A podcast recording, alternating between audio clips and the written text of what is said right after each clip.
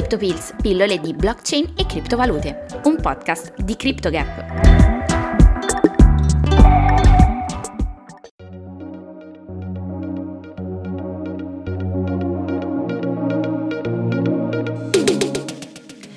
Nuovo giorno e nuova puntata di CryptoPills, la vostra dose settimanale di informazioni, approfondimenti, curiosità e elementi formativi per chi vuole saperne di più sul mondo della blockchain e delle valute virtuali è tornato. Siete pronti a scoprire di cosa vuole parlare il team di CryptoGap oggi? Restate on air per capirlo. Ebbene sì, tutti quanti dopo la nostra pill sulle criptovalute ci siamo un po' domandati, ma cosa è Bitcoin?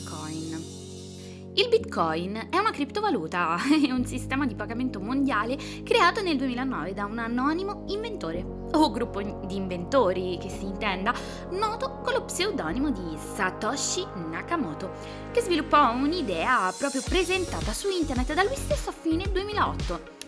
Per convenzione Bitcoin è utilizzato con l'iniziale maiuscola se si riferisce alla tecnologia e alla rete, mentre minuscola se si riferisce alla valuta in sé. Dagli esperti di finanza il Bitcoin non viene classificato come una moneta, anche se El Salvador l'ha appena introdotta come moneta d'uso corrente ma in realtà è una riserva di valore attualmente molto molto volatile. A differenza della maggior parte delle valute tradizionali, il Bitcoin non fa uso di un ente centrale né di meccanismi finanziari sofisticati. Il valore quindi è determinato solamente dalla leva domanda e offerta. Come funziona quindi? Si utilizza un database distribuito tra i noti della rete, e quindi le famose DLT, che tengono traccia delle transazioni e sfruttando la crittografia per gestire gli aspetti funzionali come la generazione di una nuova moneta e l'attribuzione della proprietà del Bitcoin. La rete Bitcoin consente il possesso e il trasferimento pseudonimo delle monete quindi i dati necessari a utilizzare i propri bitcoin possono essere salvati su uno o più personal computer o dispositivi elettronici come gli smartphone oppure come sotto forma di portafoglio digitale o mantenuti anche attraverso terzi parti, un po' tipo una banca per capirci. Um, quando parliamo di portafoglio, il famoso wallet Bitcoin ha un indirizzo identificato da un codice alfanumerico che possiede tra i 25 e i 36 caratteri. Poco fa la differenza tra numeri e lettere.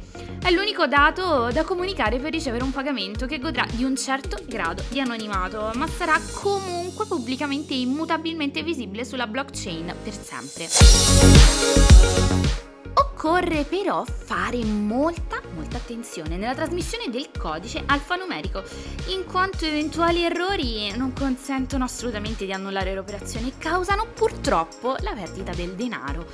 È possibile quindi ricevere pagamenti più semplicemente attraverso la scansione di codici QR e comunque in ogni caso i bitcoin possono essere trasferiti attraverso internet verso chiunque disponga di un indirizzo bitcoin. La struttura peer-to-peer della rete bitcoin e la mancanza di un ente centrale rende impossibile a qualunque autorità, governativa o meno, il blocco dei trasferimenti, il sequestro di bitcoin senza il possesso delle chiavi o la svalutazione dovuta all'immissione di nuova moneta. E comunque, così, giusto per ricordarvi, il Bitcoin è una delle prime implementazioni di un concetto definito come criptovaluta, descritto per la primissima volta nel lontano 1998 da Wei Dai su una mailing list. Quindi, ricapitolando, abbiamo parlato di criptovalute, di Bitcoin, come funziona una rete DLT, eh, preparatevi, vi testeremo. Potete andare sul nostro sito anche a fare un'autovalutazione su quanto ne sapete di Bitcoin e criptovalute. Anche per oggi è tutto, una buona giornata dal team di CryptoGap.